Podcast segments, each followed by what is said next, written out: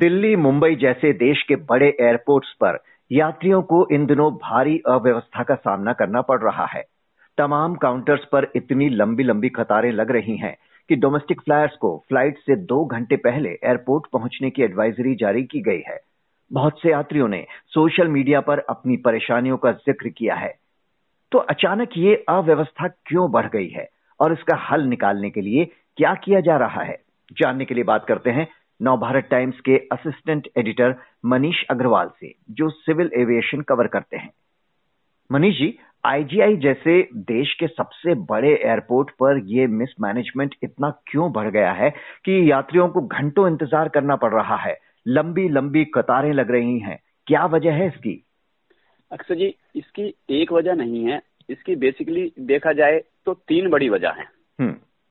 सबसे पहले pre Covid जब कोरोना आया, उससे पहले जितना पैसेंजर था और कोरोना के बाद, अब जो नॉर्मल पोजीशन आती जा रही है, उसमें पैसेंजर ट्रैफ़िक बहुत ज़्यादा बढ़ता जा रहा है देखा जाए तो ऑल टाइम रिकॉर्ड बनता जा रहा है एक लाख से ज़्यादा इस समय वर्तमान समय में दिल्ली एयरपोर्ट के तीनों टर्मिनल से एक लाख से ज़्यादा पैसेंजर टेक ऑफ़ कर रहे हैं नंबर वन।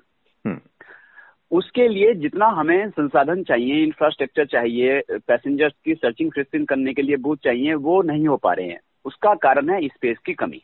खास तौर से यहाँ दिल्ली एयरपोर्ट पे बता दूँ, तीन टर्मिनल है T one T two T three T one पे इतनी समस्या नहीं है टी थ्री पे सबसे ज़्यादा है टी टू पे।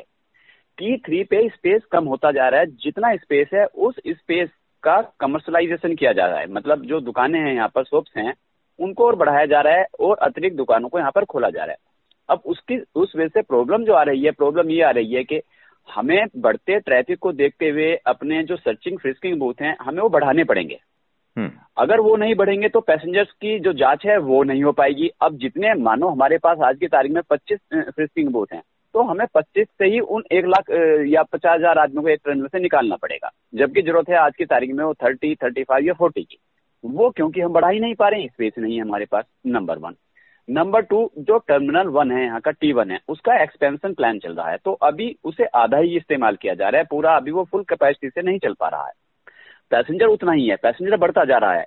उसका पैसेंजर टी टू और टी थ्री पे शिफ्ट हो रहा है तो फ्लाइटें बढ़ रही हैं। एक बात और फ्लाइटें अभी आज की तारीख में देखा जाए, तीनों टर्मिनल से near about twelve hundred flight take off और लैंड कर रही हैं। फ़्लाइट इससे पहले भी कोरोना काल से पहले भी 1200 को टच कर गई थी। लेकिन अब फ़र्क ये आ रहा है उन वो सारी फ़्लाइट फुल जा रही हैं। पहले इतना ट्रैफ़िक नहीं था पहले इतना पैसेंजर अभी जो बारह सौ फ़्लाइट है नियर अबाउट ग्यारह सौ पिछहत्तर है अभी वो सारी की सारी फुल जा रही हैं। हम्म। आपके पास स्पेस की कमी होती जा रही है। दूसरा सियासत के जितने फ्रिस्किंग या जो सिक्योरिटी चेक करने वाले जवान हैं उसमें आज की तारीख में लगभग सत्रह सौ सेवनटीन हंड्रेड की कमी है। सीआईएसएफ के सोर्स का ये कहना है। जो स्टैंड सीएसएफ की है वो 2017 के हिसाब से है। अब 2022 आ गया। पाँच साल बाद भी सीएसएफ उतने ही जवानों के साथ काम कर रही है जितना 2017 में कर रही थी। Space hmm. की कमी जवानों की कमी टी वन आधा चल रहा है। ये तीन बड़ी वजह है। जी तो आपने कहा कि रश बहुत ज़्यादा है। प्री कोविड लेवल से भी ज़्यादा भीड़ बढ़ रही है लेकिन दिसंबर का महीना है तो ये अच्छी तरह पता होगा कि फेस्टिवल रश रहता है। तो क्या इसको लेकर प्रॉपर इंतज़ाम नहीं किए गए? अभी पिछले दिनों civil aviation minister Jyotiraditya Scindia ने एयरपोर्ट ऑफिशियल से मीटिंग भी की थी, जिसके बाद कुछ फोर पॉइंट एक्शन प्लान तैयार हुआ है इस अव्यवस्था पर काबू पाने के लिए। तो वो क्या एक्शन प्लान है? जी हाँ मैं यहाँ आपको ये बताना चाहूँगा अक्षर जी, जो फोर पॉइंट एक्शन प्लान बनाया गया है डायल को साथ लेके, क्योंकि दिल्ली एयरपोर्ट जो चलाते हैं, वो डायल कंपनी है जीएमआर की, वो ऑपरेटर है इनके। अब उसमें इन्होंने यहाँ तो सबसे पहले, क्योंकि हमारे पास ज़रूरी ये है कि हम एक्सरे मशीनों को बढ़ाएँ। मतलब पैसेंजर्स की जो जाँच करने वाले बूथ हैं, उन्हें बढ़ाना होगा। तभी वो जो वहाँ पर क्यू लग रही है, लाइनें लग रही हैं, वो कम की जा सकती हैं। मानो अभी टी थ्री पर बीस फ्रिस्किंग बूथ है तो हमें उससे बाईस करने पड़ेंगे, पच्चीस मतलब अकॉर्डिंग टू पैसेंजर तो यहाँ पर एक्सरे मशीन अभी फोर्टीन है। पिछले दिनों, दो तीन दिन पहले, उसमें एक की बढ़ोतरी की गई पंद्रह की गई। अभी सोलह आज रात तक हो जाएँगी और आने वाले दिनों में एक मशीन और बढ़ा दी जाएगी, सेवनटीन हो जाएँगी। यहाँ पर जो एक रिज़र्व लॉन्च है, उसको हटा के, गिरा के, उसकी जगह और एक्सरे मशीन लगाने की बात चल रही है, जिससे कि हमारे पास थोड़ा सा स्पेस, क्योंकि स्पेस की कमी मैंने आपसे पहले जैसा कि बताया कि स्पेस की कमी है तो उस स्पेस की कमी वहाँ से थोड़ा दूर करने की कोशिश की जा रही है कि जिससे कि हम थोड़ी एक्सरे मशीन वहाँ लगा सके। हमें यहाँ पर एंट्री गेट भी थोड़े बढ़ाने पड़ेंगे, क्योंकि प्रॉब्लम केवल अंदर नहीं है। प्रॉब्लम अगर आप देखेंगे टी थ्री पे जब हम पी कार्स में जाते हैं तो टी थ्री पहुँचने से पहले रैंप पे ही कारों की लाइन लगना शुरू हो जाती है। उसके बाद आप टर्मिनल में एंटर करने के लिए लाइन में लगते हैं। टर्मिनल में एंटर करने के बाद फिर आपको बोर्डिंग पास के लिए, अगर आपके पास चेकिंग लगेज है तो उसको चेक, रजिस्टर कराने के लिए वहाँ लाइन में लगना पड़ता है। उसके बाद बोर्डिंग पास लेने के बाद आपको S H A security hold area में नहीं जाना है। उससे पहले एक क्यू असिस्टेंट है जहाँ पर बोर्डिंग पास को स्कैन किया जाता है। यह देखने के लिए कि पैसेंजर जैनवन है और इसकी फ़्लाइट अभी है। मतलब ऐसा तो नहीं नेक्स्ट डे में या आठ दस घंटे बाद है। तो वो जाके फिर वहाँ पर एस एच ए में प्रॉब्लम क्रिएट करेगा। तो क्यू असिस्टेंट लगे हुए वहाँ पर लाइन लगती है।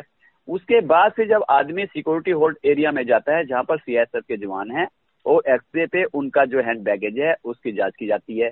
वहाँ ट्रेन लेने के लिए और बैगेज को एक्सरे मशीन में रखने के लिए लाइन में लगना पड़ता है। उसके बाद जाके पैसेंजर्स को अपनी जाँच कराने के लिए लाइन में लगना पड़ता है। फिर वो चला जाता है फ़्लाइट के लिए एंटाइटल है कि जी हाँ वो फ़्लाइट में अब चला जाएगा। लेकिन अभी फ़्लाइट से पहले फिर एरो ब्रिज में या नीचे बस से जाते हैं तो फिर एक बार और बोर्डिंग पास चेक किया जाता है। वो एयरलाइंस करती हैं कि भाई पैसेंजर हमारे ही फ़्लाइट का है या किसी और फ़्लाइट का तो गलती से पैसेंजर नहीं आ गया। गेट नंबर वन ए और गेट नंबर एट बी को भी पैसेंजर यूसेज के लिए कन्वर्ट करने की बात की जा रही है। और जो सबसे एक ज़रूरी बात ये हो रही है, क्योंकि पीक आवर्स में हमारी फ़्लाइट का जो रस है मूवमेंट है, वो बहुत ज़्यादा हो रहा है। स्पेशली मॉर्निंग में, मानो पाँच बजे से दस बजे तक, और दोपहर और इवनिंग में भी थोड़ा। तो उस बंचिंग को कम करने की कोशिश की जा रही है कि पीक आवर्स की फ़्लाइट को हम नॉन पीक आवर्स में थोड़ा शिफ्ट कर दें। हालाँकि हम्म। उसमें प्रॉब्लम आएँगी आने वाले समय। लेकिन इस तरीके से कुछ कोशिश की जा रही है कि थोड़ा सा इस हर्डल को कम किया जा सके। जी अक्सर ये जो आपने एक्शन प्लान बताया इसमें जो पीक आवर में फ्लाइट्स की संख्या कम करने की जो बात है क्या ये समस्या का हल है? क्योंकि ऐसा करने से वो रश दूसरे टाइम स्लॉट पर शिफ्ट हो सकता है और फ्लाइट्स कम करेंगे तो टिकट्स की जो वेटिंग है वो भी बढ़ जाएगी। तो ये कितना कारगर साबित होगा? और इसके अलावा और क्या चीज़ है जो शायद छूट रही हो जिसे करने की ज़रूरत है?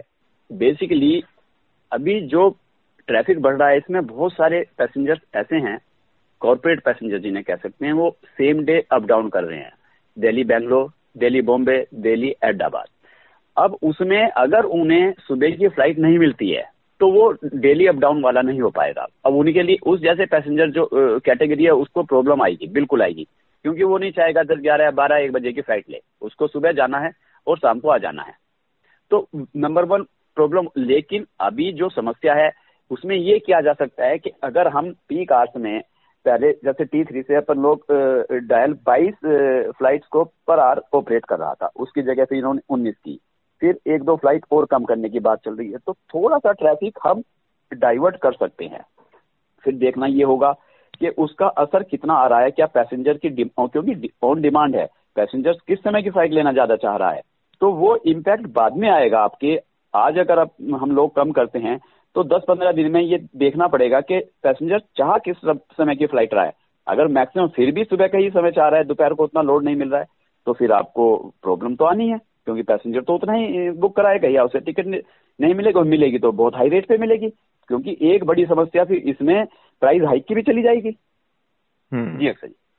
जी और आखिर में आने वाले समय में जब दिल्ली में मौसम थोड़ा और ठंड बढ़ेगी और कोहरा यहाँ पर छाएगा स्मॉग बहुत छाता है ऐसे में फ्लाइट्स और डिले होती हैं तब क्या ये समस्या और ज़्यादा बढ़ेगी और उसके लिए कोई एक्शन प्लान है इनके पास कि उससे, उस समय समस्या अगर और बढ़ती है तो उससे कैसे निपटेंगे?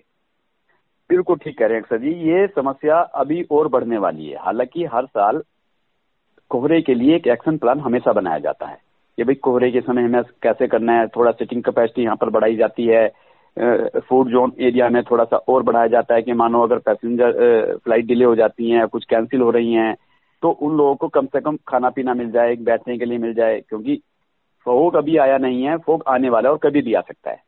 अभी नॉर्मल डेज़ में ही हम अगर इतना प्रॉब्लम क्रिएट हो रहा है यहाँ पर एयरपोर्ट पे, जब फोग आ जाएगा तब क्या होगा? क्योंकि अगर पाँच फ़्लाइट भी एट ए टाइम डिले हो गई तो पाँच फ़्लाइट का आप ये मान के चलिए 800 से 1000 पैसेंजर आपके सामने खड़ा हो जाएगा तुरंत। अब उस पैसेंजर का कैसे कीजिएगा? उसको मैनेज करना बहुत भारी चुनौती होगी आपके सामने। दूसरा पच्चीस दिसंबर और इकतीस दिसंबर का जो रस है, वो आने वाला है। अगर अभी नहीं सोचा गया तो आने वाले समय में समस्या बहुत बड़ी बिगड़ने वाली है। ये आपको मैं बता दूँ जी, फ़िलहाल तो सिविल एविएशन मिनिस्ट्री ने डायल के साथ मिलकर एक फोर पॉइंट एक्शन प्लान लागू किया है। देखते हैं इसका कितना असर होता है। आने वाले समय में यात्रियों की मुसीबत थोड़ी कम होती है या और बढ़ती है। बहुत बहुत शुक्रिया मनीष जी।